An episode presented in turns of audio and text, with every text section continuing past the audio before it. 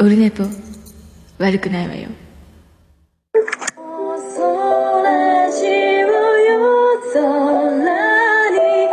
ラジオのモッチーですあやです。きえです。モンストラジオも絶賛応援中の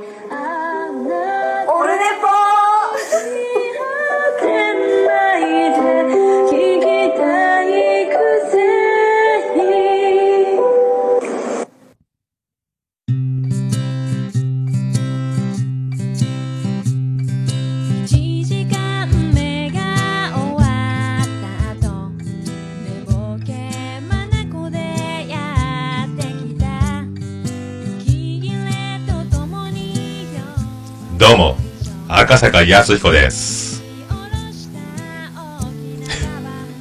見たい、聞きたい、歌いたい、夜も引っ張れ、今夜も始まりました。さあ、三宅裕二さん、張り切って進行お願いします。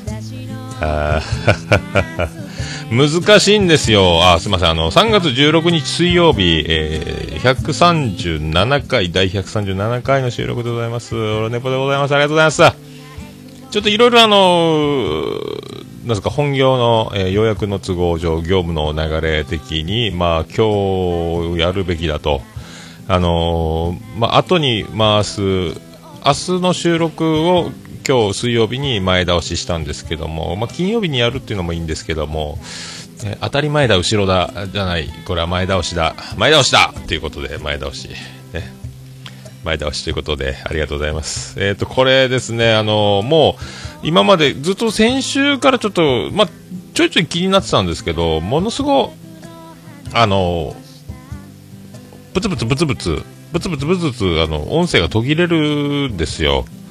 それを改善するために、えっ、と、カラオケマシンを使うのをやめて、まあ、カラオケマシンがなぜ欲しいかっていうのは、エコーが欲しかったから、その、簡易のラジカセタイプの DVD とか音源を再生しながら歌うカラオケマシンを使ってエコーが欲しいがためにね、えーやってたんですけど、まあ、それ、えっ、と、ヘッドホン端子からミキサーの方にぶっ込むという弊害がですね、やっぱり、えー拭えないということで、あの、ヘッドホン出力はステレオ出力で、で、ミキサーのマイクの端子はモノラルなんで、なんかその辺でしょうね。音を拾うときだけこう動き出して、音が消えかかるとプツッと切れるみたいな、なんか変な、なんかこの、変なセンサーみたいな状態になってて、でもカラオケマシン撤廃して、えーディレイのエフェクターをサウンドハウスさんで安い2000円台のやつを買いまして、赤坂康彦ですって、こういうエコーになりましたけど、これが設定が難しくて、こう、いろいろ声が遅れて、難しいんですよ、これ。これが難しくて、ずっと格闘して、もうこれ今、店に来て、特設スタジオで、えー2時間ほど格闘しましたが、もう分かりません。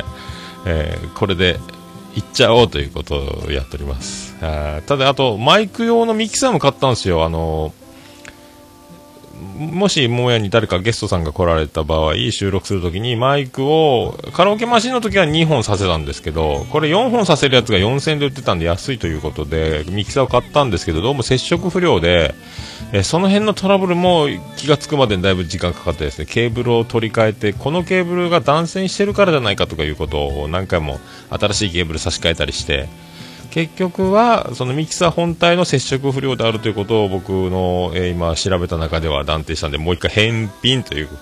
今だから、えー、と今まではあのマイクからエフェクターのイコライザーでレベルを上げてそれでマイカラオケマシンから、えー出力されたものをミキサーへっていうのを今、えー、とディレイのエフェクター、エコーマシンですね。このエフェクターギター用なんですけど、これからミキサーの一発ハサミということになりましたので、はい、よかったですよ。本当ディレイですよ、ディレイ。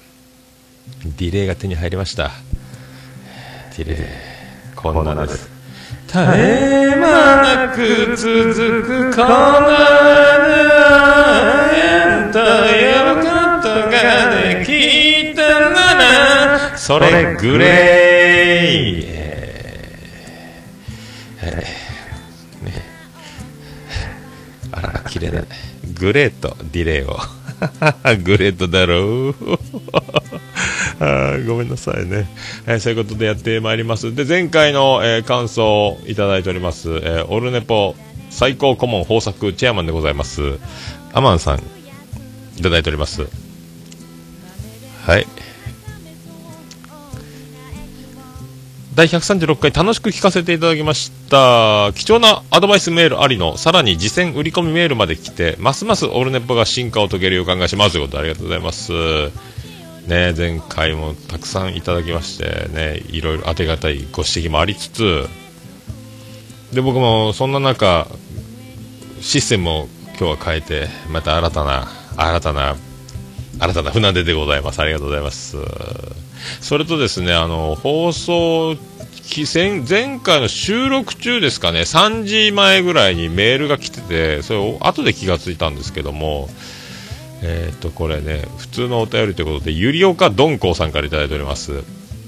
えーいつも楽しく拝聴しております。38歳のゆりおか超特急っぽいおっさんことゆりおかどんこうと申します、えー今週の収録には間に合わなかったでしょうか、え間に合いませんでしたね。えー突然ですが3月12日に福岡に旅行に行きます、えーそれというとも東京で大学時代を共に過ごした同級生が福岡に U ターン就職していたことが判明したのです、えー、随分音信不通でしたが Facebook を通じて連絡を取ることができ16年ぶりに同窓会をしようと盛り上がった結果福岡での開催が決定しましたと、えー6名ほどのこじんまりとした会です。お店に顔を出す余裕がなさそうでしたが、えーお忙しい時間帯に少し顔を出すくらいはできる可能性が出てきました、えその際には桃焼きを注文させてください。よろしくお願いしますと。これからも体調に気をつけて末長い配信を続けてください。ありがとうございます。追伸。この前のおっつみさんとの収録最高でした。特に最後の終了間際奥さんの一言は意表をつかれ電車で吹き出してしまいました、えー桃屋のおっさんと他の方が絡むとまた違った内容が楽しめます。他の番組とのコラボも楽しみにしております。ということで有料化どんこさんありがとうございました。えー、と福岡に来られたということなんですけど結局あのなんか都合つかずということで桃屋に、えーたどり着かなかったんですけど、まあ、ちょっと桃屋の立地がですねなかなか街からは、えー頑張らなきゃ来れないという立地だったんで、まあ、同窓会から来るのは大変だったんだと思われますけどね、まあ、また機会がございましたら有料かどんこさん今度は、えーね本当に鈍行で、えー、我が千早駅にも停車していただきたいと。全然うまくないですね。青春18切符を手に入れてですね。よろしくお願いしたいと。ありがとうございました。いやー、こう、だから最近、まあですね、ありがたいことにちょっと、えーリスナー様ご来店が結構頻発するようになってきて、だいぶありがたい。ありがたいっすよね。こうやってなければありえなかったことが起こると。ぜひあの一角、桃屋の一角にはあのネットラジオ、えーポ、ポッドキャストスターたちの僕が会って直接いただいてきたサインの数々、えプラス情熱マリコ様、えーとか、えー一緒に並べております。あとホークス松田選手の、えルーキー時代に書いてもらったやつ、桃屋に来てね。あとビアンコネロ。等々ありますんで、ぜひご覧いただきたい。あと、あの、妹の花江のが友達なんですけど、あのライズ、チャーの息子、ジェシー、ライズが、あの、おい僕の姪っ子ですか？その妹が子供を産んだばっかりの時にお祝いに駆けつけた時に桃屋に色紙持ってきてジェシーが現れた時があったんですけどもそんなサインと。あと福岡の地元ではおなじみの中上麻也子ちゃんとか、えー杉山三級三級兄さんのサイン。あと,、えーと宮城山現役時代の宮城山でかかったですね、えーそんなサインとか。あとこの町が生んだ、えースーパースター。えー吉本のエロリン・モンローでおなじみの女ピン芸人、えー今東京で活躍中ですね、えー辻薫子ちゃんのサインもございます、えーそんな桃屋でございます まだ皆さん機会がございましたら。はい、僕なんか一人で作って一人で洗ってあのなかなかなかなかがっつり喋ることは難しいかもしれないですけどもその空気感だけでも味わっていただければ、はい名前だけ覚えて帰ってください。ありがとうございます。ありがとうございます。えーそれとあの LINE アットの方で、えー世界芝目見聞録でおなじみの、えービスマルクの秘境ラジオから、えービスマルク様より、えー LINE アットでいただいております、えー今回も楽しく聞かせてもらいました。最近スタローンの映画の DVD コレクションを始めました。おっさんは何かコレクションされているものありますか？コレクションされているものはないですね。何があるんやろう。子供の時はプロ野球チップスとかねあの当たりが出るとアルバムを注文してそのアルバムにプロ野球チップのカードを収めるということを、えーしてたんですけど、プロ野球チップのアルバムが引っ越しを繰り返すうちになくなりまして、ものすごい未だにずっと、あの、どこにあるんだろうって思い続けてます。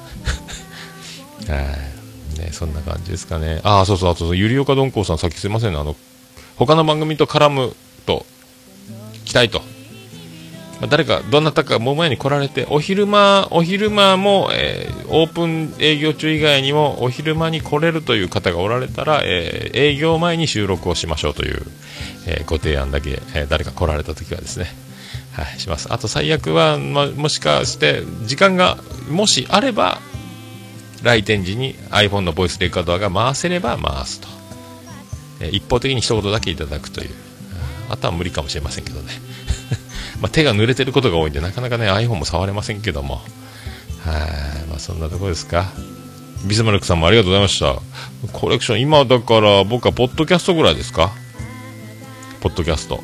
集めるというよりは、えー購読数が増えているということで、もう多分80近くになりましたけども、えーガンガン増えて、もう、でも今週末も一気に未読ポッドキャストが30個ぐらい前よりてきましてですね、この週末にありがたい話でございますけど、ムラがあるんですよね。毎週コンスタントにやってる番組と、え不定期でやられる番組が、え見事に重なると、え大渋滞を起こすという、え僕のアプリでございますけど、はい、そんな感じですか。えええーそんな、そんなこんなありがたい、ありがたい話でございますね。まあ、そうもう始めてまいりましょうか。ちょっとエコーがですね、今までとは違うエコーな感じなんで、ちょっといびつかもしれませんけどね。あの、僕もちょっとずつこれ、いろいろなんかね、セッティングが難しいんですよ。まあ、慣れてくれば、だいぶ、ちょっと赤坂康彦パターンは覚えました。ね。あと、ミュージック地球号みたいな言い方。まあ、バンブー竹内ですみたいなやつね。違うか。違うか。まあ、そんなところで始めましょうか。始めましょうか。さあ、なかなかね、なかなか、なかなか、いろいろありますけども、始めていきましょう。はい。はい、行きましょう。スイッチオン。はい、来ました。第137回え？桃焼きの桃山プレゼンツ大丈夫ですかこれ？桃山さんの、あー、なんだなんだ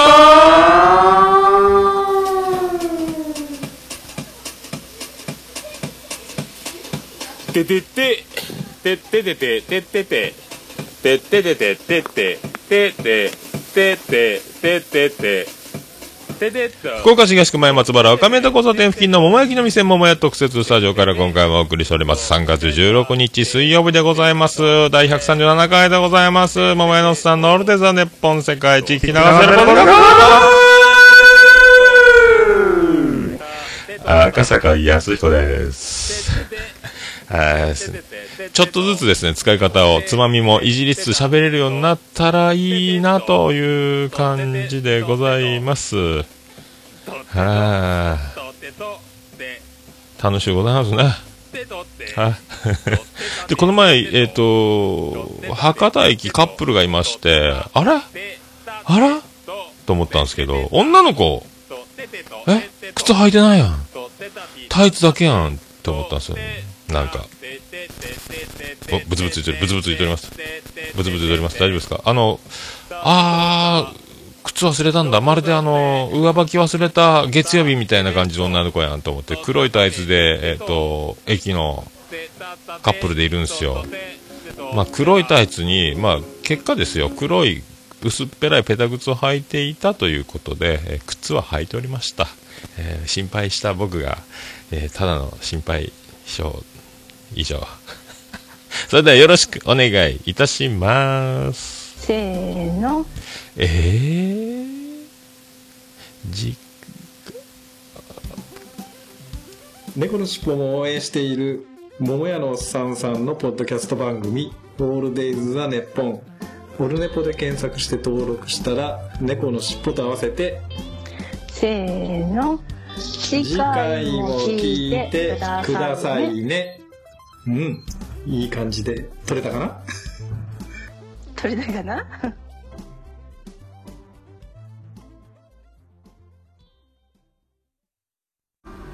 もうすかんその席私がとっとうと。はいということで始めていきましょう。ノイズがブツブツ入ります。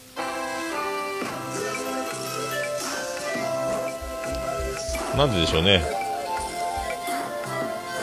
ちょっと、あ、これ違う BGM かけた。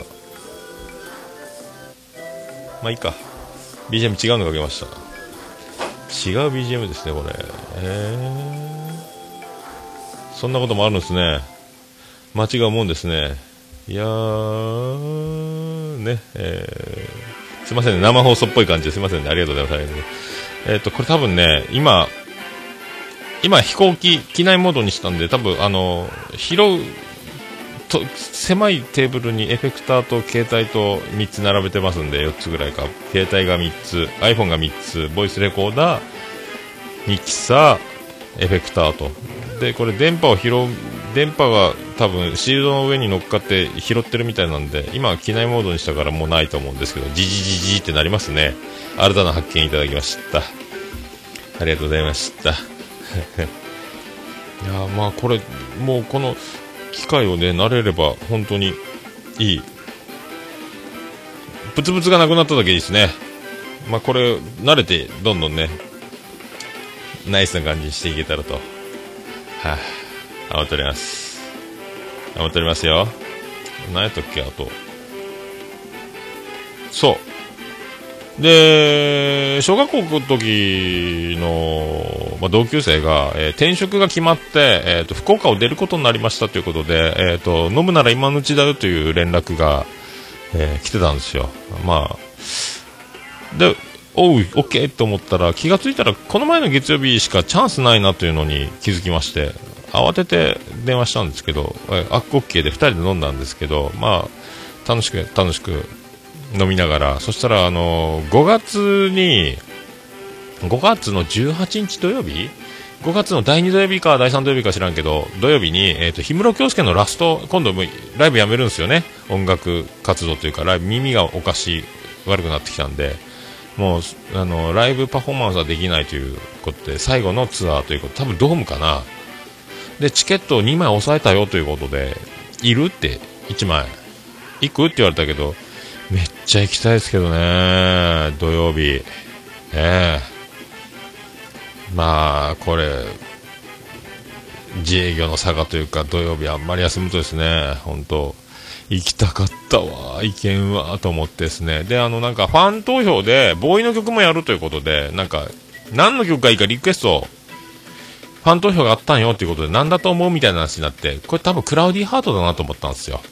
えっと、クラウディハートはもう氷室京介がソロライブ、ソロデビュー、ソロ活動中に、えっと、どこかのライブをやった時にもう、あの、完結したからもう封印って言ってて、もう人前で、ライブで一回もやってないんですよ、それ以降。だからもうやめるんだったら一回歌えや、この野郎というファンの気持ちが多分、僕も多分 Cloudy Heart をするだろうと思ってたんですけど、やっぱり Cloudy Heart が1位らしいんですよ。まあ、それを言い合ってた僕のこのドヤ顔感を皆さんご想像いただければと。友達もびっくりしてました。えマジで？みたいなね。当たってましたね。ただ、僕はそのライブに行けないということで、僕の方が Cloudy Heart ですね。まあ、 Cloudy Heart というよりは、 Rain in My Heart かもしれませんけど。真夜中に降り出したレイン・イマ・ハーですよ。はい、ね、そんな話をしたかったんですよ。ねえ、ほんと。まあ僕ワーキングマンなんで、ね、皆さん、あの、見れる方は本当に、夢を見てるやつに送りたいということで、ね、僕の代わりにドリーミンしていただきたいと。そんな、ね、そんな思いがみんな季節は君だけを、君だけは変えると思いますんで、ね、そんなオンリーユーな気持ちで、えー、氷室京介を見ていただければ、ね、もう本当、もう本当本気、トンキー、クレイジーな気持ちで見ていただければ、ね、僕は本当ロンガーザンフォーエバーでございますんで、はい、皆さんの代わりに、あの、皆さんがね、僕の分まで、えドームでメモリーしていただければ、いいと思います。はい。本当、僕はシャワー浴びて衣を叩き、え働きたいと思います。星になるだけさ、ててててて、やってましたね。ててててててててててててててて、でででででででででででででででで、こないだ嫁に風邪ひかれて、ネクション、それくしゃみやん、トゥーザボーイさんが、っていうのやってましたけど、ジングルで、すいません。ありがとうございます。ありがとうございます。あー、見たいな泣くやろな氷室京介の声を生で聞いたことないんですよ。で、ボーイが流れるでしょ。これ多分、高校時代、中学時代に戻るわけですよ。泣くでしょ。もう、コンサートで拳を突き上げて、イエーイってやってる場合じゃ、号泣するんじゃないかと思いますけどね。まあでももう DVD を発売を待つしかないということになりました。いや、見たいね。いやいや、ほんと、そんなチケットが手に入ると思って手動いて手にしているという友達がいるという。まあ、お土産話を楽しみにしたいなと。ありがたいな。ありがたいな。すごいな。えーと、そんな僕も、この前、あの、マヤさんのサロンに行ってまいりまして、はい、また例のごとく、えー全裸でお互い手に手を取りながらですね、えー全裸トークをしてきましたので、えーその模様をお届けします。えーそれでは VTR スタート始まりましたこの度は申し訳ございませんでした。はい謝罪会見を、さ30分30分の遅刻。で乗りたい電車の次が、えー50何分発で、えっと、今から10分以上待たなければいけないと、そして45分発の隣の西鉄電車が1分後に発車すると。飛び乗りました、でそれで乗り換えアプリを見たら博多に着く時間がえーっと後の電車の方が早かった残念、はい。なんで？博多12分着なんよ。で、うん。その50何分の JR は2駅ぐらいで12時2西鉄分はこう遠回りの上に中洲乗り換えがあるからそうそうそうそうそう。そうそういやでもねなんとなんとかななるかもしれないと思ったんですけど。いやいやそんなちゃんと Google マップの使い方を覚えましょうってやつよね。乗り換え案内のアプリあるんようんそうそうそう。Google で出てくるよ。えーもう。ああ本当に。とねマヤさんは遠いねなん遠いね。たどり着かんねなかなかね。30分の遅刻。と今30分も遅刻したわ。本当は朝9時に起きて10時ぐらいにはもう博多のどっかどこぞのスタバあたりでのコーヒーでも飲んのんきにね。でゆっくりうん。ポッドキャストを聞きながらはい。時間を過ごそうと思ったら10時半過ぎかな。11時前ぐらいに起きたんかな、うん。でのんびりえーシャワー浴びて歯を磨いてさあ出ようと思って乗り換えアプリを見たら5分後に電車が発車と。電車が出るその次はもう12時直前とはい。まあよろしゅうございますありがわとうございました、この度。はこの時が。いやーどうですかマヤさどうでしょんなんか僕1ヶ月ぶりの休みですかね多分ね。うこの間が、ね。えーっとあれ？あでもそっか。休日出勤があったへ勤労出勤が。あったそうね。うんうんうん皆さん大丈夫ですか？あのそうなんですよ。この間の収録をした後にえー、近所のもりもりとんかつ屋に食べに行き某某某某とんかつ屋ですね。美味しかったですね。草履みたいなとんかつ。いや私はお肉が苦手なのでカキフライを頼みましてああヒットでしたね。はい来てましたねうんその日の夜中から朝にかけてトイレにこもろうかと思いましたね多分それはでも加熱不十う分やろうね。ーんと思うんノロ的な。ノロはね大体あの1日2日あるんですよ。潜伏？そう。だからちょっと遅れて2日ぐらい熱が出るってパターンだけどもうその日の夜やったから多分普通に当たったか。カンピロバクターの方がねなんか生野菜に生肉を触ったての二次汚染的なやつとか、うん。なんかそんなにちょっとこう抵抗力落ちてる時に当たっちゃったかなって気がするんです。うん。あれ俺がそれを食らった場合営業できんけどそうね。だけどよかったなと思って大丈夫？ってすぐメールをしまして。前様が全部あの身代わりになっていただきまして。しょいましたよはい、そしてこの度30分遅刻で恩を返したと、いやいや帰ってないけどね。本当に誠に。あれそうそうあのはい。大好評一部の地域で大好評でした。まやさんの博多弁講座が。あ本当ですか、はい、ツイツイッターのハッシュタグでもあの博 博多弁。多弁最強説が出てましたけどじゃあまたなんかこっそり取っときましょうか何か。やっぱ博多弁は他の地域からはいいんでしょうね。いいみたいですね。うん。いやでもね博多弁の中におるとね当たり前すぎてね。何が博多弁かがわからないっていうね。うん、まあ、どの辺がなまってるかも自分でもよくわからないみたいなとこはあります。そうなんですよ。いやでもどうやろうな。た だ多分これを県外の人が聞くと、お お若干なまってるよこいつらっていう話ですよ 多分ね。だよね。そうそう私一つご報告がありまして出ました。出ましたついに。って言いましたけど海外進出することになりましたえあ海外進出？な結婚するんじゃないと。じゃなくて。そこか違うなんかこの前はいはい。あの道を歩きよったら、うん。か病院かなんか職場で歩きよったら男の人と出会い頭にぶつかって書類を散乱させてで拾ってもらって手が触れてみたいな。なんこいつ気をつけて歩けよってその時はイライラしとって怒ってで3日後ぐらいに行きつけのバーで飲んでたら「ああの時の!」ってなって、えー恋が始まりましたっていう報告が何それ妄想。そんなまあ妄想、マーヤドラマ月9えそれより海外進出すごくないですか？私海外からオファーが来ましてどこ？あのまあお隣の国です。微笑みの国？微笑みのは国遠いや。違います。韓国？はい。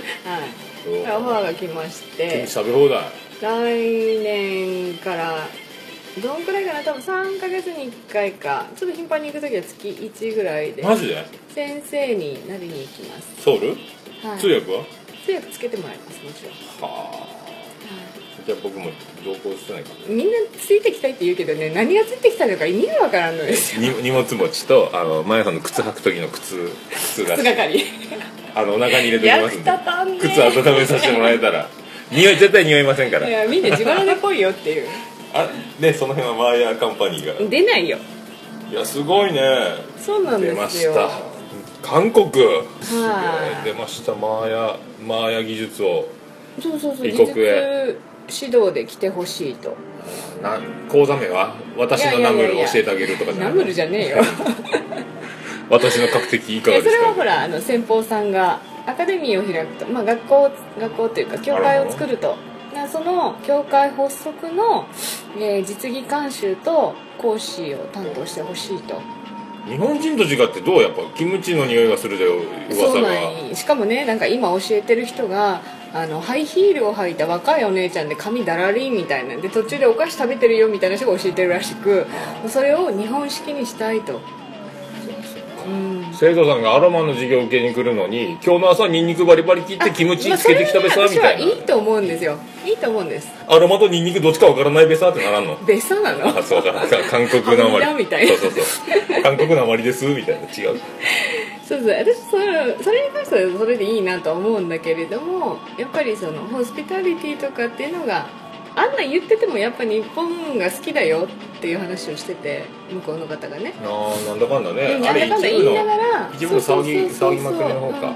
うん。だからその日本式っていうのを彼女は売りを売りにしたい。とああそうか。向こうもエステやらなんやらってあり結構ますあります、美容ねの国。ただねいろんな化粧品お土産で買ってくるやろみんな。化粧品もだけどあの美容整形がやっぱりああそうか。半端ないので綺麗になろうはあんまりないらしいんです。側側さえ良ければか。そうそうそうそう中からうん。中から内臓から呼びかけましょう的なのはないでもほらもともとさ鑑識のご飯とかって中からでしょ？ほらチャングムとあかだからねそういう、うん、だから歴史的なものがあるから上手に融合させたらいいんじゃないかなっていうのはあるんだけどところがあるんだろうね普通に架け橋新天大橋。師まあ架け橋の方がいらっしゃって。すごいね。売れっ子やね。どんどん売れるね。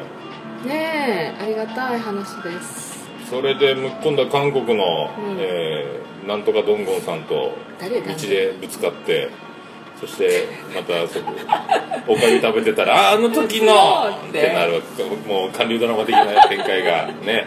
運命の人だった的な感じで。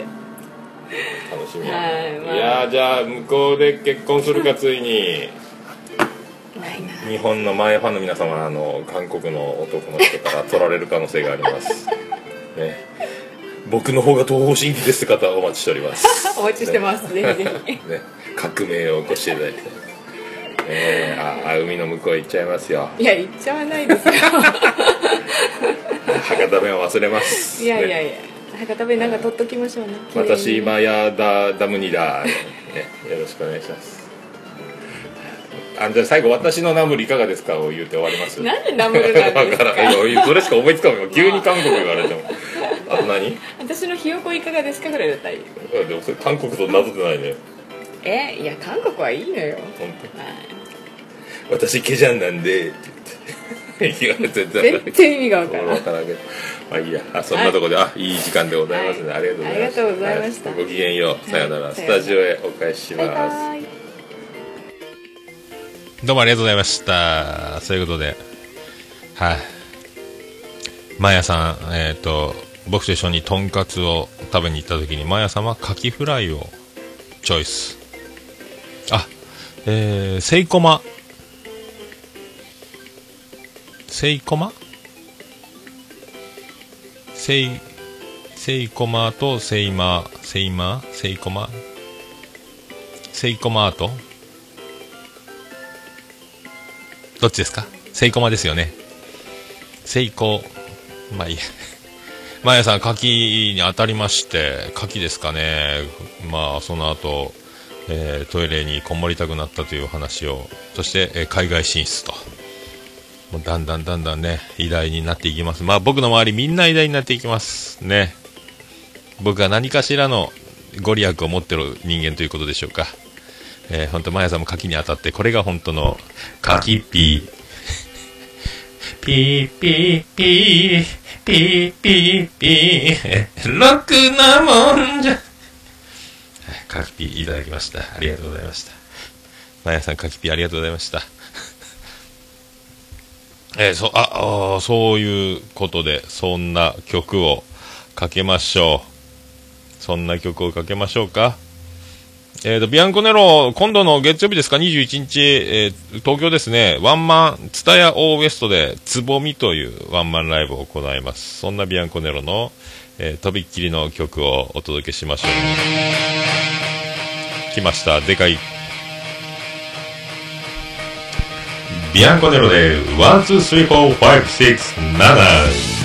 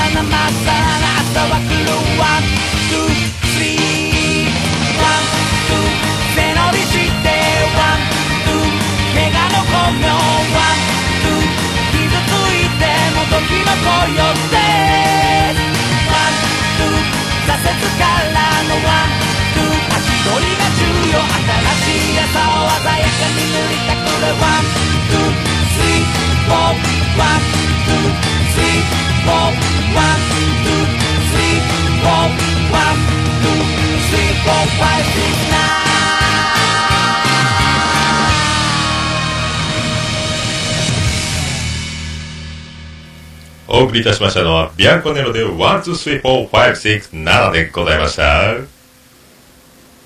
おるねぽということでお送りしております。エコーが難しいです。なかなかね、なかなかね、これ、ねえ何しようと？はい、いただきました。あーで、前回ですね、その、音がブツブツ切れるのは気になりながらの収録、なんか、こう、だい、だんだん目立ってきたなと思いながら、えーやってて、それと、そうなると、なおさら口をマイクに近づけて、拾う確率を上げなきゃという気持ちも働いて、だいぶあの、近づいてたんですよ。で、一応僕マイクのあの、息がふふならないようにポップガードつけてるんですよ。あの、レコーディングでミュージシャンがよくやってるやつ、あの、マイクの前に、金魚すくいみたいなやつの、あの、ストッキングの生地みたいなの貼ってあるやつ。あれをつけてて、もう1年以上使ってるんですかね。で、ずっと近づけてて喋ってる僕の息が当たる。ポップガードがやんわり蒸されて温まってくる。すると、えー、蘇る昔から 1, 1年ぐらいも使ってますんで、成分が、えー再生されると。漂ってきて僕の鼻に自分で自分の息の、えー宝物たちが、熟成されたやつが、臭くてですね、一日前回1時間、1時間過ぎたぐらいで、もう鼻がもげそうになりまして、えー収録終わり次第すぐ、あの、ね、水洗い、ハンドソープをつけて、えービオレのハンドソープで、いい匂いをつけて、今、いい匂いがしております。いや、マジで臭かったっすね。気絶寸前だったですよ。もう、臭臭満金炭でですね、もう本当自分の息が臭いんですから、ねえ、もうこれが衝撃でですね。あと僕あのー最近ですね、歯ブラシで、えーまあ歯を磨くじゃないですか。で、ついでにまあ柔らかい歯ブラシを使ってるんで、ちょっとベロをこしてみろと。ベロ洗ってみろと。皆さん、あの、ベロを、えー歯ブラシの柔らかいんで、そーっとなぞって、まあ、ゴシゴシするとベロに良くないでしょうから、ちょっと洗う、さわーっとやって、えー匂ってみてください。びっくりしました、僕は。あと、だからベロを磨く、あの、なんか、やつ買おうと思います。もうびっくりしたわ、本当バリ草で、もう俺、大丈夫ですかね？今度、あの、僕の講習を、えーと、ジャッジしてくれる方、えー女性限定ですけども、僕の息を、に、草って、いや、大丈夫よっていう判定、えー募集したいなと。ポッドキャスト、次戦、達成、知りませんのコーナ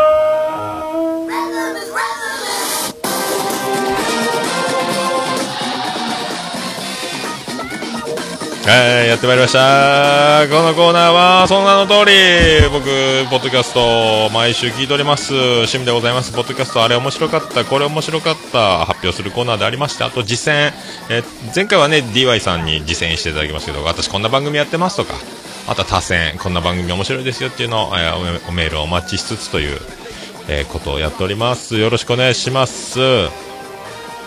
それで、えっ、と、今回またメールいただきまして、えー多選についてということで、モルさんからいただいております。えー君がモルモットになる前にという、えー番組やられてる方確かこれ、あの、紹介いただいたやつですね。ね、えーチェアマンの方から、最高顧問豊作チェアマンの方からいただいたと思うんですけども。で、モルさんからその多選についてということでメールいただいてます。えー読んでいきます。私たちの番組、君がモルモットになる前にをご紹介くださり、ありがとうございます。最新回から遡ってオルネポを聞かさ聞かせていただいています。お便りに関し柔軟に対応する姿勢、とても素晴らしいと思います。なかなかできるものではないと思います。正直私も気になっていた部分がありましたが、最新回は断然聞きやすくなったように思います。これからライブ感あふれる放送を楽しみにしています。ありがとうございます。ありがとうございます。君がモルモットになる前にってもうね、この番組ももうプロ級なんですよ。その編集というか技というか。ねえ。最新回から遡っておりますか？大丈夫ですか？えー、すごいですよ。ね、遡ると、えー途中で、えー、と、もうね、途中で下山するのやめると思う思うと思います。ありがとうございます。あまあね、本当まあ、僕あれなんですよ、でも、柔軟に対応するというか、あの、多分言うこと聞かないタイプなんで、これは刺さっちゃったんですよね。もう本当おっしゃる通りだという気持ちになったんで、これおかげでね、うん雑念が取れるというか。でもまあそれもね同じ気持ちだか結構賛否両論巻き起こる今回の、えー時間経過問題騒動ですね。ありがとうございます本当。いやおかげさんでですねこれこういうのでもここのまあどうなるかの分かれ道をいただいたみたいな感じでよかったね僕もありがたいと思っておりますよ、ね、でも本当この番組はですねまあ、衝撃の職業があったりとか、まあ、テンポもいいし編集もいいしなんかなんすかナレーションみたいなのもプロっぽい感じの女の子が喋ったりみたいなとか曲の入れ方もなんかうまいんですよね。本当になんかあの行き当たりばったりで始めた僕なんかとは大違いでなんかやっぱ最近の番組の新しく始める方のその満を持して感がすごいんですよね。もう全然もうとりあえず追っ始めちゃえよみたいな僕とは全然違うという。えーそれを痛感しておりますんで、本当もう本当皆さんどんどんどんどん後から後から、えーものすごいスピードで走り去っていく僕は今背中を皆さんの背中を見て、えーっともうスピードが出ないんで、足が痛いふりして足引きずりながら腰が痛いふりして腰に手を当てながら、えー走るのごまかしてる感じがしておりますけど。ね、どんどんどんどん皆さんがあのねこう輝きを増してもう飛ぶ鳥を落とすその飛ぶ鳥が落ちたとこに添い寝しているのが僕でございますけども。今後ともよろしくお願いしたいと。君がモルモットになる前にって結構ランキングもね上の方のね番組で。本当僕もあのハムスターにされないようにあの頑張りたいと、え人間として、えー精一杯頑張っていきたいと、まあ顔は九州で一番でかい九州のバースと呼ばれてますんでえ張り切っていきたいと。ありがとうございました。ありがとうございます。それではそれではですねまああの1日短いということで前倒ししたんで、まあ、通常よりもボリュームがだいぶ少ないと思いますけどね。どこからですか？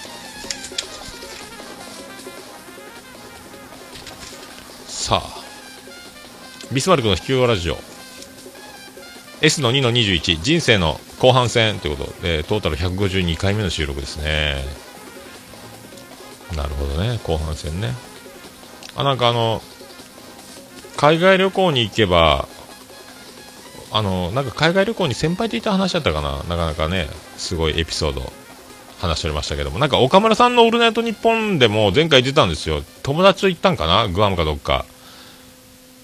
サイパンやったかな。であの海外旅行に一緒に行けばその人の人間があの一発で分かる。海外旅行に連れてったらその人の本性が分かるというか人間が出やすいとこが海外旅行らしいんですよ。その人がすぐ分かるという。だからまあそういうことなんだろうなというエピソード満載でしたね。ねだから海外旅行に行くといろいろ気まあ一緒にもし部屋が一緒ならば寝てる時とか朝起きてとかそういろいろ日頃いいとこ取りしてた部分以外が見えてしまうということなんでしょうね。だから、えー気になる人、まあ、男女交際でもそうですけど海外旅行に行けばわかると。だから成田で離婚するということでしょうか。ありがとうございました。えー正しいように見える第1243回スクラムさんからのお便り人の目を見て話さないっていう回ですね。正しげさんが人の目を見て合わせて話さない目を見て話さないっていうこと言ってましたけど僕もそれなんですよねマジで。あの僕あの目は口ほどに物を言うっていうよく言うじゃないですか。相手の目を見て話せとか。僕はそうは思ってないです。僕僕珍しいパターンなんですけど正しげさんの言ってるのが本当によくわかるというかそんなに目を見ない方がいいんじゃないかと思ってるんですよ。なんですかねあの目は口ほどに物を言わない説なんですよね僕はね。だからあのまっちゃんワイドナショーで松本人志さんが清原容疑者ねあの俺の目を見てやってませんってものすごい言うてたからねと。俺の目を見てまっすぐな目を目で絶対やってませんって言うてたからねって言ってたじゃないですかねだから目には僕は、えー意図が出ると思うんですよあの、まあ、役者演技もそうでしょうけど、そういう気持ちですよ。えこういう風に思ってもらいたいんです。信じてほしいんですという自分のその意図をする、その自分の欲しいところというか、こうなっってほしいんだという自分の思いが乗っかるから、心の奥底の本心ではない、だからどうしても僕に、えー5000円貸してください。貸してもらうのは困るという時の、えー絶対に貸してという目になると思うんですよ。で、その5000円が、えー後々結果的にその、借りたことによって、あの、人生を破滅に追いやるお金を握握ってしまったみたいな、ギャンブル恐怖症じゃないですけど、えー依存症じゃないですけども。ね、なんか、目は、まあ、ちょっと例えがね、だから、なんわかるか、伝わんないと、目は口ほどに物を言わない説を僕は唱えてます。で、だから、えーラジオが好きだというかですね、ラジオは目が見えないじゃないですか。画像がないか、その人が、のがカメラ目線で喋ってるわけじゃないですから、だから声色というか声、声紋分析とか鑑定とかあるじゃないですか。動揺してる時とか、なんか出るとか。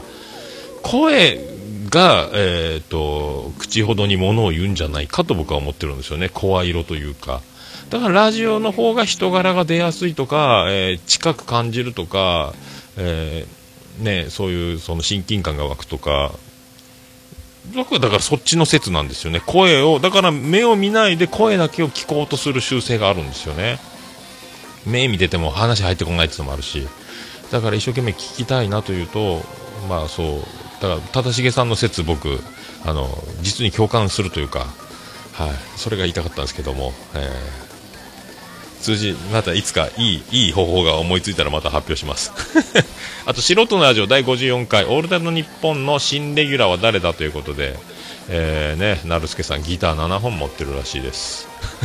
驚きでした。ミュージシャンですか？ね、京都からやってるなるすけさんね。毎日配信してる素人のラジオ。すごいですよ、この人ね。途中であの、検索しながら喋ったりするんで、キーボードのカチャカチャカチャってこう、あの、押すスピードも、あの、結構、僕の100倍ぐらい速いんで、羨ましいなと思います。ね。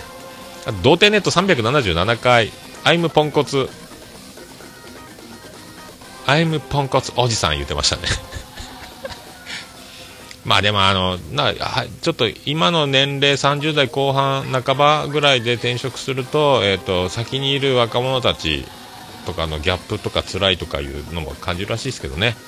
まあいいんじゃないですかでもねまあなやってりゃ覚えるさ長くやってないんだから覚えてないだからまあその辺分かればいつかできるようになるできないと思うんなら首切ったらこの野郎ぐらいなもうあのなんですかね腹をくくるじゃないですけども。で若者からこんな仕事もできないんですか？みたいなどんまいですよっていう励ましを食らったとしてもまあ長く生きてるんだから俺のが長く生きてんだぞっていうのをどっかに持ってったぐらいでいいんじゃないですかねと思うんですけどね。あの自分が仕事できないから人間的に劣ってるからとかってもう言い出すときりがないですからね、もう俺の方が絶対いいやつだって思った方がいいと思いますけどね。僕はそう言い聞かせてなんとか今まで生きてまいりましたけど。あと花粉症は耳鼻科で僕止まってますけどね。耳鼻科行かないんですかね。市販の薬でやってるんですかね。それかアレルギー系のその耳鼻科に行っても止められないぐらいすごいレベルなんですかね。もう耳鼻科一発でしたけどね僕ね。薬で。はい、まあ、それだけですね。あとなんか、えっ、と、土曜日、各週土曜で本名ラジオと、で、もう2回土曜日が余るんで、そこで新番組立ち上げろうかと、アニメレビュー番組をパルさんが立ち上げろうかと。いうことも言ってますから、この人の活動はすごいですね。毎週で日曜日の生放送でしょ？で、それを水曜日に、えー、と編集して、ポッドキャストで上げるという暮らしをもう何年も続けてるという、もうここがすごいですよね。僕が店を休んで氷室京介のライブに行こうかなっていう考えるのとはわけが違いますよね。僕行かないですけど。ねあとなんか好きなことだけしていくっていう。ねえ。なんか本があるらしいですね。うーん。それいい本ということですよ。ねえ。あとなんかパルさんの童貞ネットを聞いて、えー、と反面教師的な思いから積極的に動いて5年ぶりに彼女ができたというあのお礼の報告メールとかも来てたり、えーすごい番組ですよね。ねえ。まああのなんかすでに僕ももう12年ぐらい前から桃屋のおっさんという名義を使い始めましたけども、まあ僕も、ね、パルさんも30過ぎたらおっさん名義で名乗ってる、おっさん自分のこと言ってるらしいですけど、えーその辺は共感しております。ありがとうございます。あとは渋谷落語のポッドキャスト枕、渋落ですね、第35回、入船亭千里師匠の枕と本編が、これめっちゃ面白かったですね。えー、叩きガニっていう話をしてる、一石丸々やってるんですよね、枕からバーっとね。これが人情話ってやつですかね。まあ、ほんと、お餅を食いたくなるというか、ぜひ聞いてほしいというか。ねえ。なんかもう、清らかな気持ちになるんですよ、落語を聞いて最後。この落語は、これげ、ちゃんと見たいな、生でと思うなと思いました。もうほんとこの、入船亭千里師匠の枕と本編。この第35回、これいいっすよ。マジで。はい。あと、えーもちろんのゲーム大好き DX。これありました。えっ、と、2011年当時の音源の38回と39回の放送をですね、えー編集して、なんか、どうぞみたいな感じでね、あの、流れてたんですけども、まあ、だからこれクオリティが何年経ってもさすがという、ね、音質がかなりやっぱその今のマイクが Wii のマイクかなんか使ってて、やっぱ違うのは違うんですけどね。まあでも、ね、すおご住まいの関係で当時計画停電とかも経験しながらその震災当時の時もその呼びかけ続けるというか、えー収録して配信しているとでまあなんですかポッドキャストやれる喜びとかその裏で、まあ、その自分の役割みたいなのも今やれることはないのかっていうのを、えーその自分もある程度その、まあ、東北ではないにしてもその影響を受けながら生活している計画停電とかもあったりとかそんな中でちゃんとやっとなんかすごいっすよね。温かいというか偉大というかですね。まあ本当すごい人だなと。歴史のあるまあ、番組に歴史がある当時からやっているというのもさすがそういうところが出るんじゃないかなと思いましたけどね。素晴らしいなと思いましたね。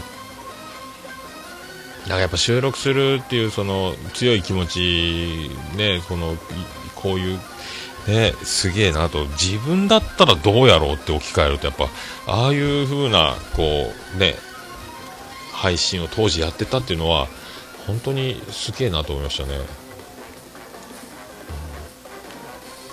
すごい番組がありますね本当ね。ありがとうございます。はい。でこちらがある18色目。こちらは披露宴の余興でコントをしたという結果報告的なやつですね。なんかコントやったんですよね。当日5分の持ち時間で、えー当日だけリハで練習してとなんか何人かでやったらしいんですけどその台本通りやったら怖いんでそれぞれアドリブを全員持参と持ち寄って、え本番に、え臨んだということ。で誰かその中の一人がいつもダメ出し食らってるやつが、えすごい巨額の何万円もかけていろいろ用意して小道具やら準備したという余興。ねこれやった余興で笑いを求めるポジションの余興をする時の恐怖感っていうのをこれちょっと思い出しましたね。懐かしいなと。まあこれやった人にしかわかんないんですよね。このね受けるか受けないかの余興をする人。僕もあの漫談の時はどんなごちそうが出ても味がしないという、えー懐かしかったなと。ね自分でこれが面白いだろうと思ってたやつ人前でやってそれが怖いんですよこれね。だからあのいかに芸人がすごいかっていうのを痛感するのとあの一発屋をまあちょっとね一発だけ当てやがってとかっていう風潮ありますけど一発でも当てたことがあるのかということですよね。一発でもみんなを巻き込んで、えー、と社会現象になるぐらい面白いことを思いつけますかということですよ。だからやっぱすごいですよ芸人さんでね。僕一回でもいいから大爆笑に包まれたいという気持ちはやっぱありますもんね。本当当ててみたいっていうのはねすごいですよね。その後はまあどうなるかわからんにしても一回でもねそういうのありますよね。本当芸人はすごいな。それを職業で劇場で時間が来たらその持ち時間で収めたネタをするっていうね。はい、すげえっすよ。あと見えないラジオ第11の10第180回。みんなの偏見格言謝罪と訂正ということで、えー、なんかなんですかアンジャッシュ小島からウーマンラッシュアワーの中川パラダイスになったようなあの、ね、ザ・漫才の時のウーマンラッシュアワーの感じのあの優勝した時のネタを彷彿彷彿とさせるあのね展開ですね。あの中川パラダイスに暴言吐かしといて、えーね、村本さんが全部後で持っていくみたいなあんな感じのくだりが続いておりますこの回。もやしさんに暴言をいかに引き出せるかというあのピアノマンの天才ぶりがですね,、えーね中立も中立の立場を使って冷静に、えーそういう展開に持っていくくだりを数回ほどね。で BGM とか効果音が効いておりますけどもねこれ多分リアルタイムでやってるんでしょうねこれね。マウスかなんかでクリックしながらね。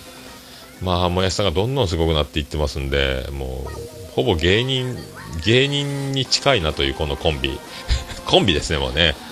はい。なんかでももやしさんの面白いところと、えーピアノマンの自分がやるべきポジションというところもう何かしら掴んでる感じがしますねこの人たちね。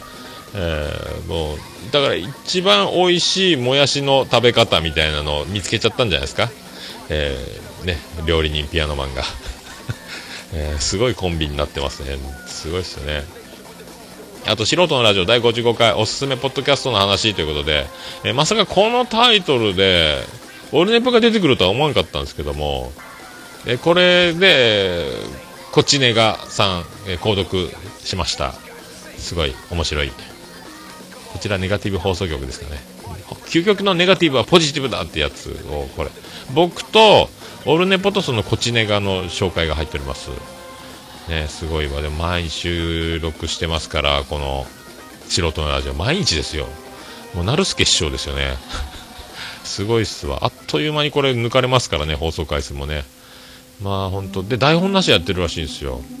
すごいっすよね。すごい。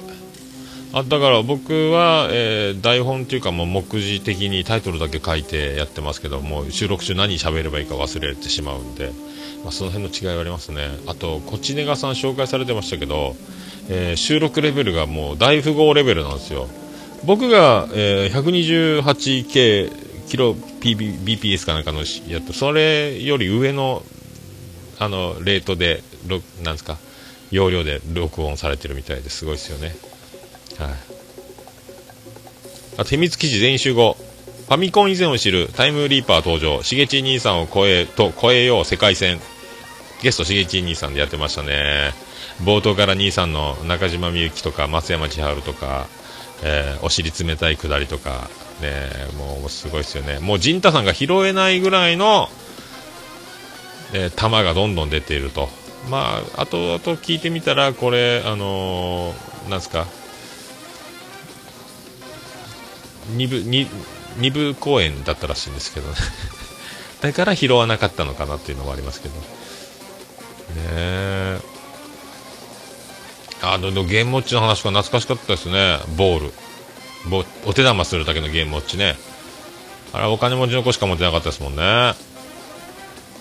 僕は秘境アマゾンでソーラーパワーの、えーダブルパネルの、えーゲームウォッチ6000円以上したかな。あれをなんかやっとこさどうにかして無理くり買ってもらった覚えがありましたけどね、えー太陽電池夜暗いとこではできないというやつ。蛍光灯の下で一生懸命やってた覚えがあります秘境アマゾン滝を登っていくだけのゲーム。ゴリラとかそのなんか珍獣を避けながら。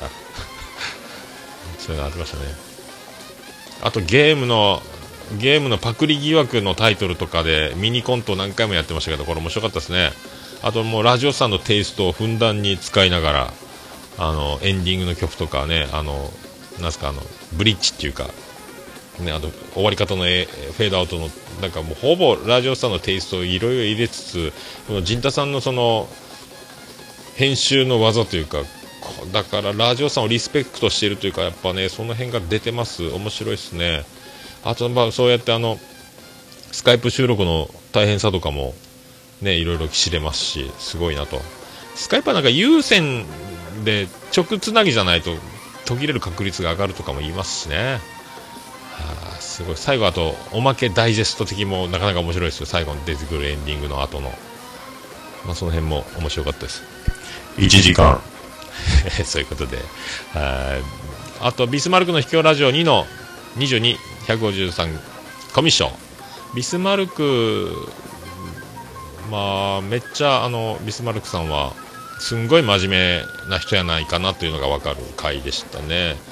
あと、台本もどこまで作って喋ってるんですかね、台本ってね。僕は本当は目次システム、タイトルだけ書いて、あと喋るみたいなね。もっときっちり作ってそうな気がしますね。うん。あとは、まあ、僕は、なんすか、結構自分で自分の聞いて、最低でも2回から、え5回ぐらいは自分の聞き直すようにはしてる。配信後にね。その辺は、まあ、改善できたらいい改良したいなっていうのはあるんですよね。聞きながらね。もうちょっと、もうちょっと、あそこもうちょっとみたいな。あれ邪魔これ。まあ、それで音、音声ブツブツ途切れ事件とかね。あとその、時間気にする事件とかも、まあ、ちょっとずつ解決の方へ、えー結んだりね、行ったりしたんですけども。あ一番いいのは明石家さんま師匠的に自分の番組見て俺おもろいなってやるのが一番いいんでしょうけどね。まあ、まあね、気持ちだけでもあの、改良の連続、良くしていくぞっていう気持ちをどこかで。手放しでは楽しむ。なかなか自分でる収録で、これは手放しで面白いなってなかなか難しいですけどね。まあでも、ネガティブにもう俺は触らんなっていう、あの、悲しいぜっていう気持ちにならんようにはしてますけどね。はい、まあ、うわーっとはなる時が多いですけど。まあね、これを何回も続けておりますけども、頑張ります。えー正しいように見える1224回、スクラムさんからのお便り2、子供がいたら、リア充っていうやつですね。あれ、氷室さんの曲、リアルジャーノじゃないですか？リアルジャーノって歌ですよね。多分その話をしてたと思います。あと、えぐりメールが欲しいみたいな、えぐいやつ欲しいみたいなこと言ってましたね。ねえ。なんかいろいろ、なんか自虐的な感じに番組が陥っておる雰囲気出してましたね。はい。でもやっぱ、いつでもやっぱこの正しいように見えるは、本当ポッドキャストの僕の中では、あの、素人ポッドキャスト四天王の一つなんですよ。偉大な、この2人のこのスター性というかですね、この凄さをですね、本人たちが一番分かってないんですかね。影響力というか人気というか。でも長くやってますからね、すごいですよね、本当ね。あと、忠重さん1月2日で28歳、おめでとうございますと。誕生日だったらしいですね。20代ですよ。いいっすね。羨ましいございますよ。僕28歳の時は、えーブラック企業で死にかけてましたっけ？えー多分そのぐらいじゃないですかね。はい。アットチャンネルラジオ、えー本編、いきなり、えー名前呼ばれて、僕もびっくりしたと。多分ね、セイコマ、セイコマ、セイコマ、何やったっけ？セコマって言ったっけ？セコマ。金城さん、セコマって言ってましたっけ？なんかでも、アズオトでセイコマって言ってた気がするんですよね。それだけなんですけど。あとなんか僕のダイエット作戦、リンゴ、左右。まあ正解だったらしいですね。よかったです。安心しました。詳しいっすよね、金賞さんね。うん。まあだから一応、まあ生涯ダイエッター宣言じゃないですけども、あの、マヤさんに習ったんじゃないですけども、常にだから、もう、一生もんやなと思いますね。えーいつ、これやめると、やめるとまた戻りますから、なるべく夜は食べないでお腹を空っぽにして眠るという作戦を、なるべくそしてお酒も飲まないというね、そういう作戦でいきたいと。うでも本当詳しくてプロだなと。で、なんか、えーこの回もですね、ずっといろんなところで金賞さんの職業が何であるかというヒントがかなり散りばめてきておりますんで、えーこの辺でだいぶですね、えー名探偵どこなん、えー顔はおっさん、心もおっさん、名探偵どこなん、えいよいよ、えだいぶそろそろプロファイリングが難しいですけども。で、あとは何ですか、あの、おじの、あの、井原さんが公演に、に招待した話とかもありましたし、ね、東北に震災当時行った話もありましたし、盛りだくさんですよね。すごいですね。でもだんだんだんだんあの、もう、もう手の届かない、えー偉大な、ところまで行ってる感じがします。あの、で、あの、ランキングもずっと上にいるでしょ。そして、星の評価がもう30ぐらいついてましたっけすごいっすよね。レビューがすごいっすね、だからね。もう、あれ人気番組しかつかないですよ、あの星の数が増えるやつ。僕は今、あの、ありがたいことで6個ぐらいつってますけどね。すごいわ、ほんと。よろしくお願いします。あと、猫缶電子マンですね。えっ、と、猫やんさんが、えー人生初挫折中発言。もちおさんのメールが素敵だったやつ。なんか、励ましメールじゃないですけども。なんかすごいですね。人生初挫折。挫折ですか。いいんじゃないですか。なんかあの、まあ、過去を振り返ってですよ。自分が若い時から、子供の時から高校、中学、まあ、大学とか専門学校とか、二十歳そこそこぐらいと今と、当時も悩んだり苦しむ時期はあったと思いますけども、その今の、今の自分がその当時の自分だったら、そこまで苦しくないということに気づくと思うしですね。そこそこ、僕はまあまあだから、あの、生まれてから死ぬまでもう決まっちゃってる説なんですよ。ただ知らないだけと。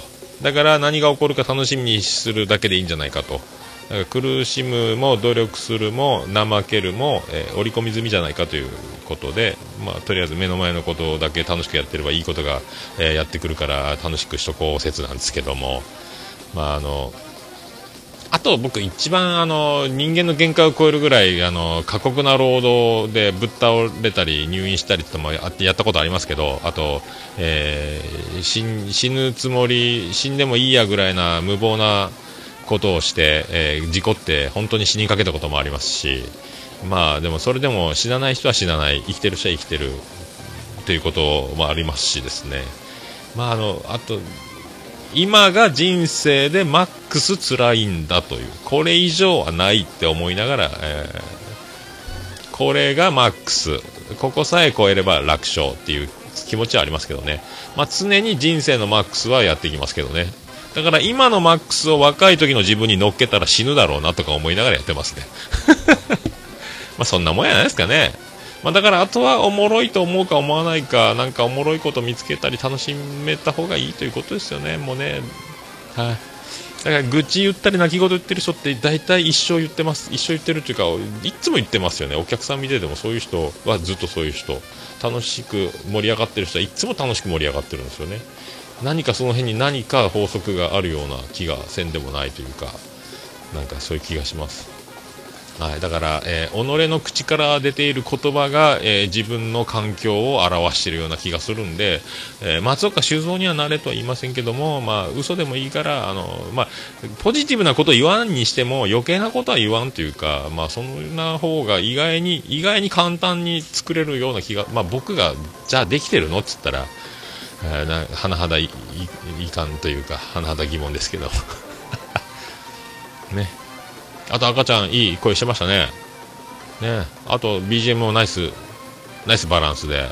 あとなんかハッシュタグね、検索大変そうやったんですけども、あれ僕はスクリーンショット、なんかツイッターでこの前なんか疑問言ってたんで書きましたけどね。スクリーンショットで写真を、写真に収めて読んだら、あの、拾い漏れとかアクセスミスみたいなのがないんでいいかと思いますよ。僕はその、ぶつけ本番じゃない一発撮りなんでね。そうしております。アディダス言っておりますね。アディダスですかね、これ。出ましたね。アディダスで終わる番組が、オルネポと猫缶電子版でございますね、皆さん。よろしくお願いしたいと。あと、ペカの屋根裏部屋、第141回。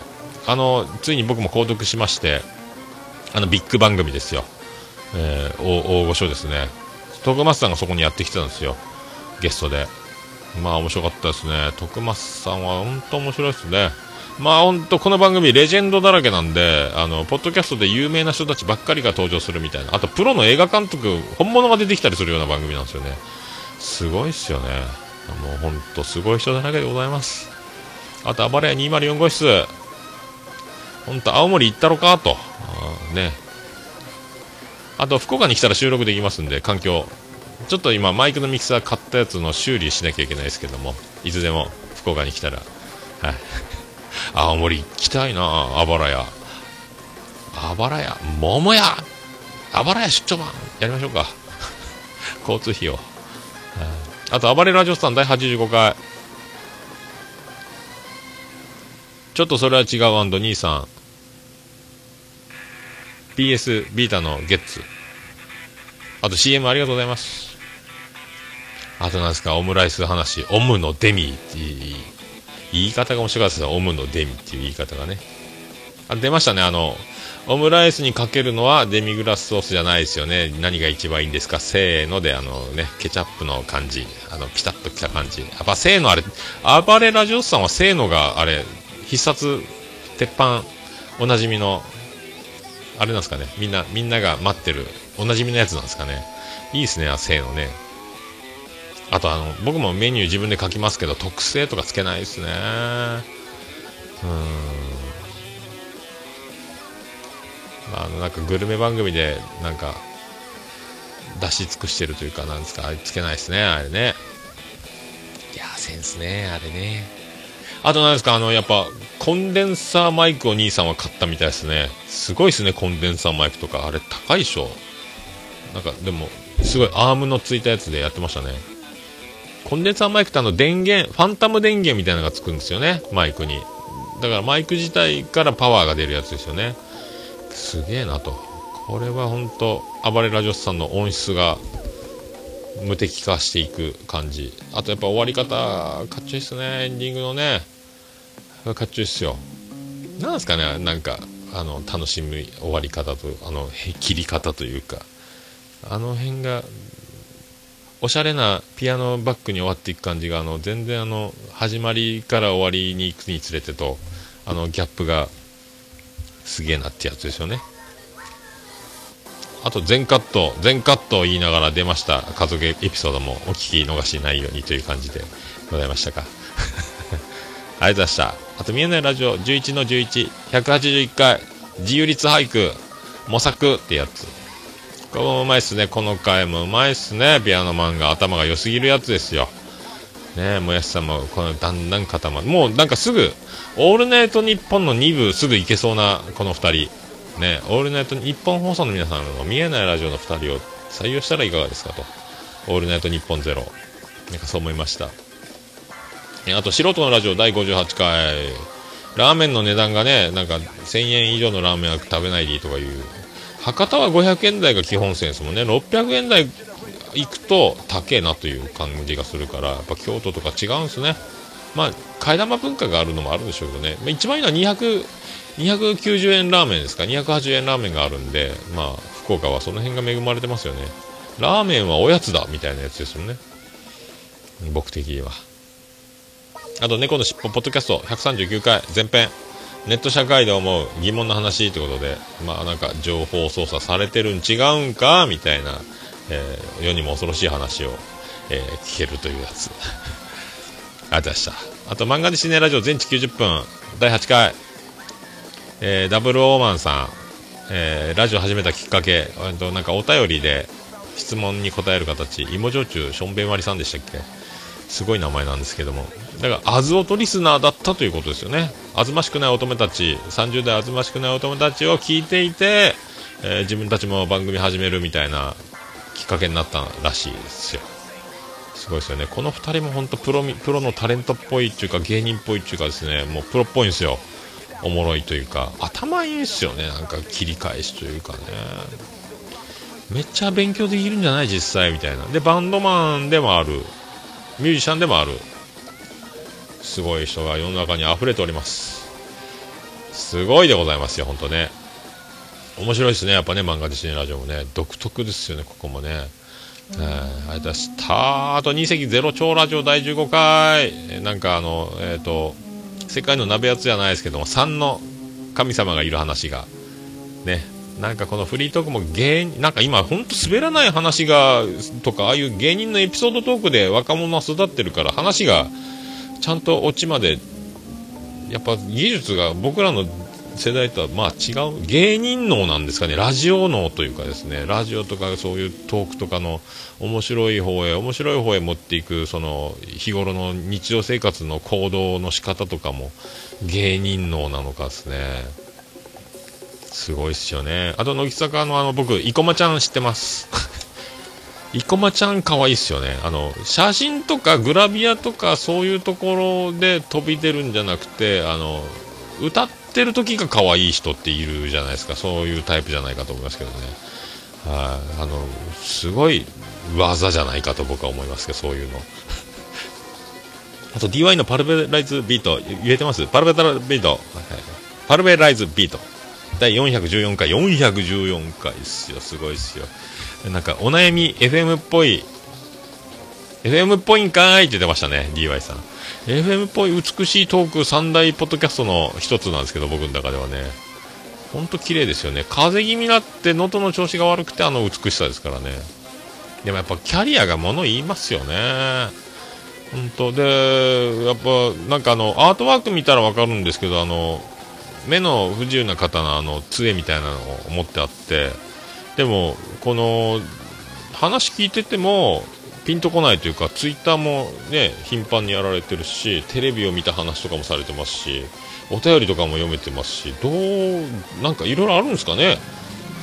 すごいですよね。だから、えっ、と、ご自身で、私は全盲なんですけどっていうふうに言われてたんで、それを感じさせない不思議な、ね、すげえなと。で、なんか今度、えっ、と、3月、いつですか、今度？土曜日でしたっけ？あ、書いてないな、日付。ツイッターで貼っときますけども、そのお知らせのツイッターがあるんで、展示ブロックについて考えるというのは夜9時から生放送でネトラジでやるらしいんですよ。で、後日、ポッドキャストでも配信するということで、そういうなんか、えーすごいテーマを展示ブロックのことで話す放送も計画されているということで、あと21日にアルバムも、何でもバリバリですね。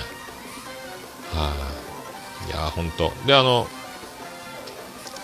最高顧問豊作チェアマンのアマンさん、お便り言ってましたね。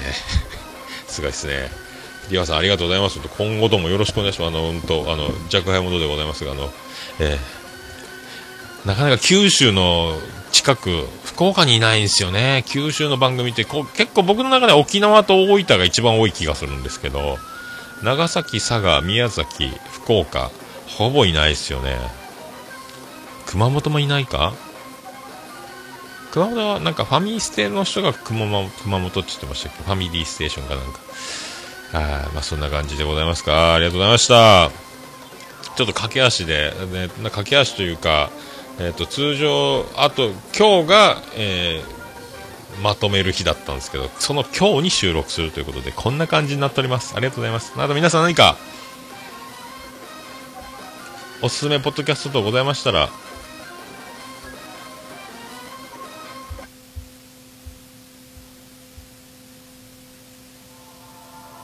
ご紹介いただきたいと。あとメールフォーム、えっと、ありますんで、この今回の記事、あと、ホームページ、オルネポ総合サイト、あとオルネポポッドキャスト、どちらにもメールフォームございますんで、あとツイッターの DM、リプライ等でも何でも、あと LINE アットもあります。はい、ぜひよろしくお願いしたいと。何かおすすめございました、次戦でも他戦でもよろしいんで、よろしくお願いします。あと、おはがきは直接桃屋の方に送っていただきたいと思います。えー郵便番号813-0042福岡市東前松原2-11-11桃焼きの店桃山で。難しい。よろしくお願いします。着払いなしでお願いします。手まなくつつはひ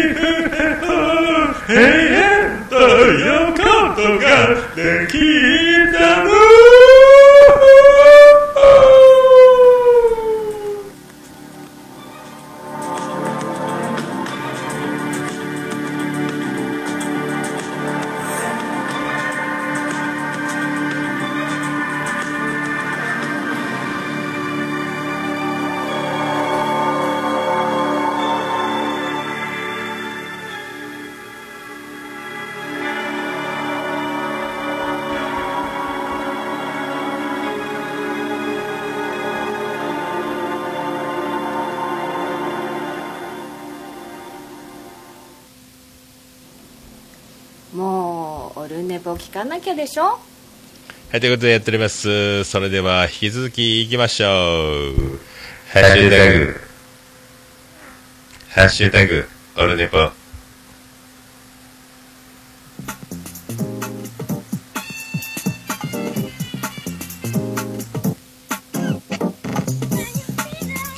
このコーナーその名の通りでございます。ツイッターでありがたくハッシュタグをつけて、オルネポでつぶやいていただいたありがたいツイートを紹介するコーナーでございます。さあ、さあ、さあ、さあ、さあ、さあ、よく、さあ、それでスクリーンショットを探せないという事件がやってきました。本末転倒でございます。行きましょうか。行きましょうか。行きましょうか。順番バラバラですけどいきますよ。ちゃんなかさん、中ちゃんマンさんからいただきました。ありがとうございます。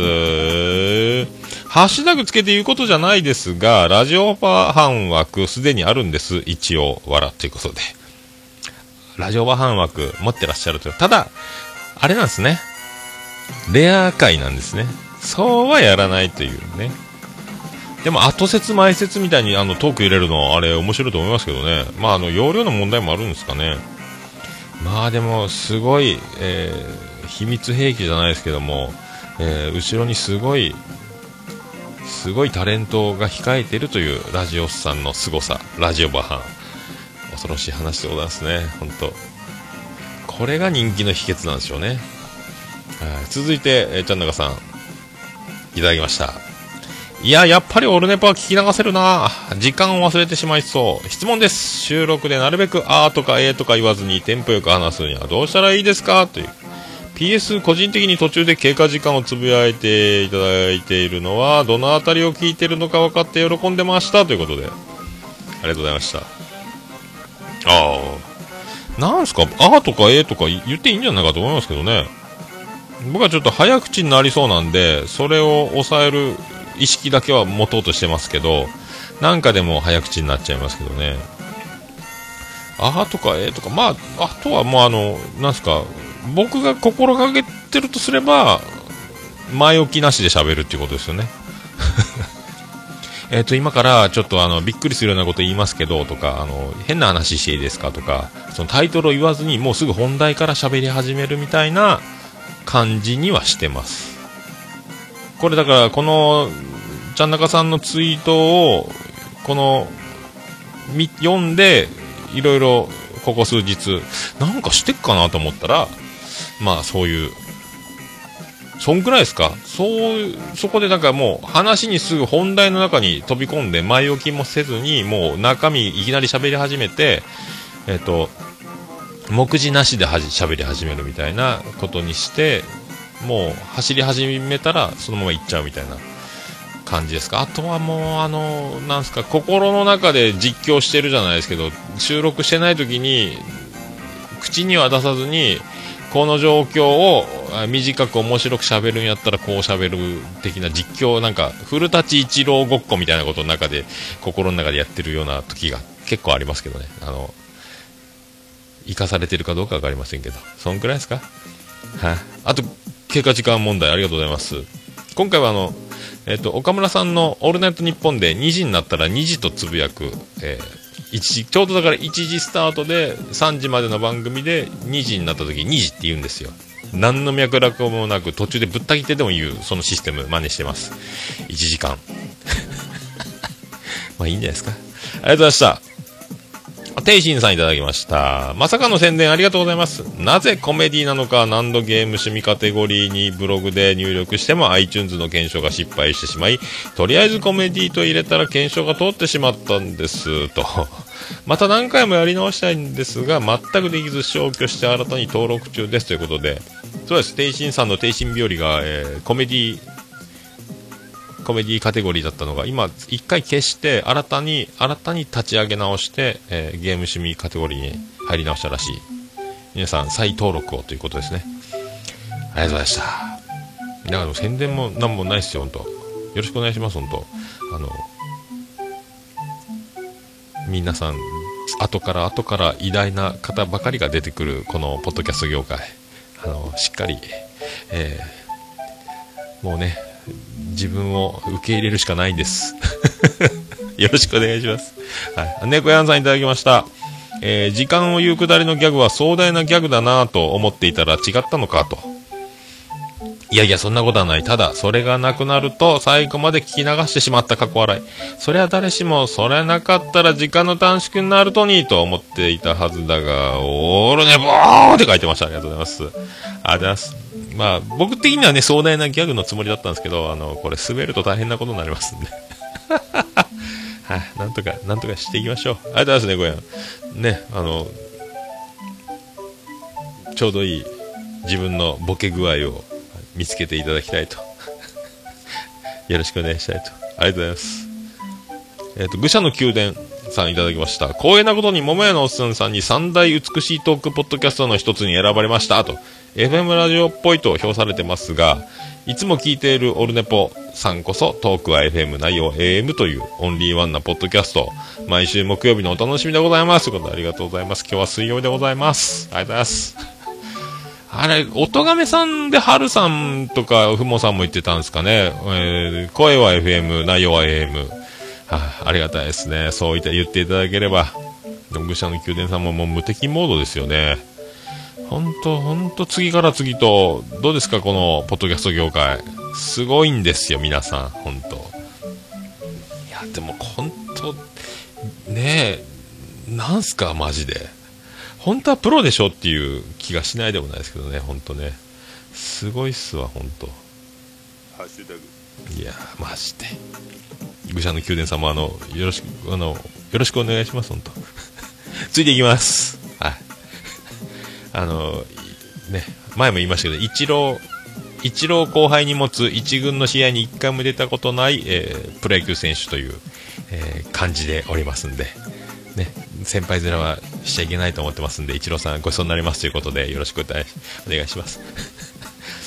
あと、ジンさんいただきました。今日は筋トレとスロージョギング、おともにオルネポ第136回を拝聴しました。えーこの前の特別編も拝聴しました。すげえ楽しく聞かせてもらい、トレーニング頑張れました。次の配信も楽しみに待ってます。ということで、ありがとうございます。トレーニングのね、大丈夫ですか？心拍数とかね、有酸、酸素がうまく取り込めないとか、大丈夫ですかね？ありがとうございます、本当。いや、いつも本当丁寧にね、本当聞い聞いていただきありがとうございます、本当。嬉しいっすね。でも本当にこんなハッシュタグが踊りまくる、この生活がやってくるとは思いませんでした、本当。ありがとうございます。そして最後、えー直前に、ポッドキャスト界の仕掛けに、ヒットメーカー請負に、えーポッドキャスト界の秋元康でおなじみの藤本さん、いただいております。後発ポッドキャストに置いていかれると、おっさんは言うけど、おっさんさんは言うけど、そのオルネポにすっかり置いてかれてるという、こう、てんてんてんっていう、嘘やーん ご謙遜がすごいです。いやー自分の偉大さを分かってないんですかね、藤本さんはね。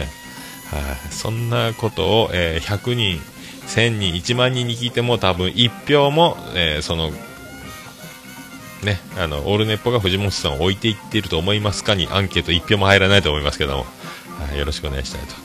ありがとうございました。そういうことで、えー以上ですかね。ありがとうございました。ハッシュタグ、オールネッポのコーナーでございました。また、いただけたら私大変、喜び、チョコロビット、コロッケ揚げつつ喜びます。今思いついたのがそれが限界でしたね。行きましょう。それでは、ハッシュタグオルネポのコーナーでございました。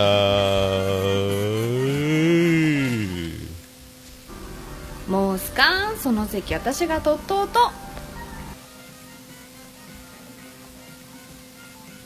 ねえ何しようと？さあ、エンディングに行こうと思います。出てきません。出てきました。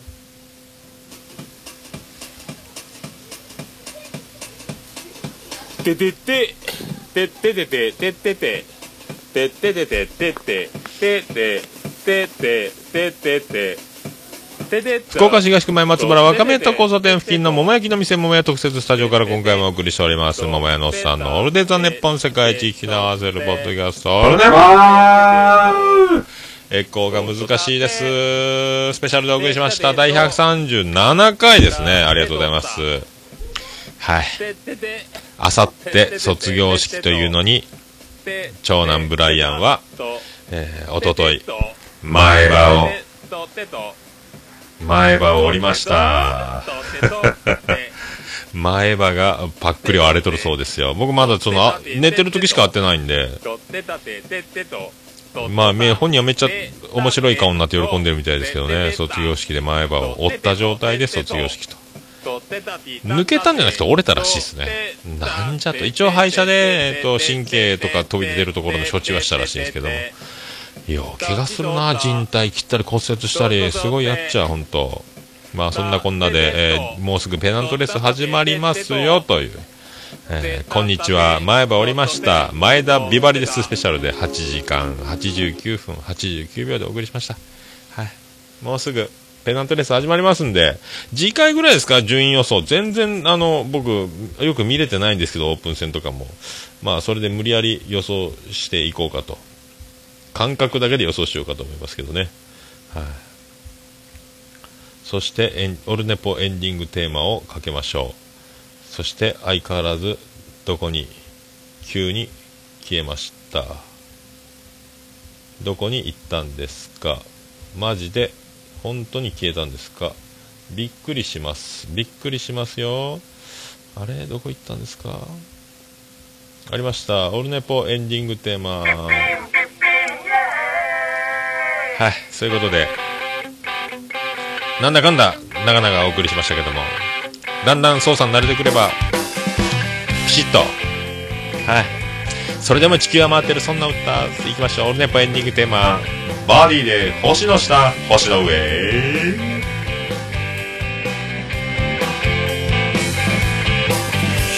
東からサンライズ今日の始まり。サプライズ身を引くモーニングドライな関係壊すためにトライ必要なのは愛のカンバセーション星の下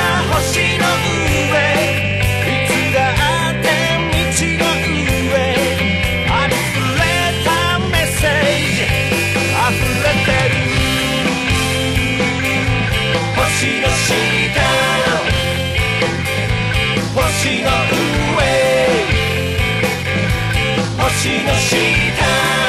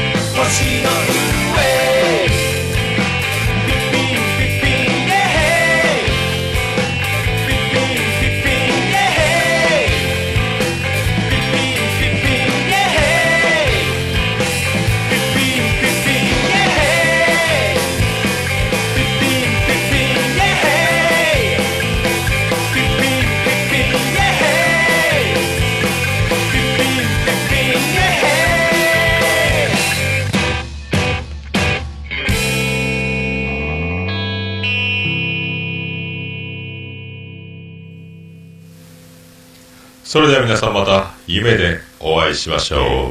あー。ね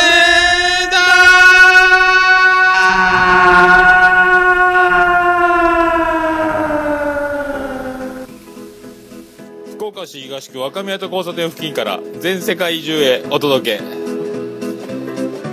桃屋のおっさんのオールデイズ・ザ・ネポー。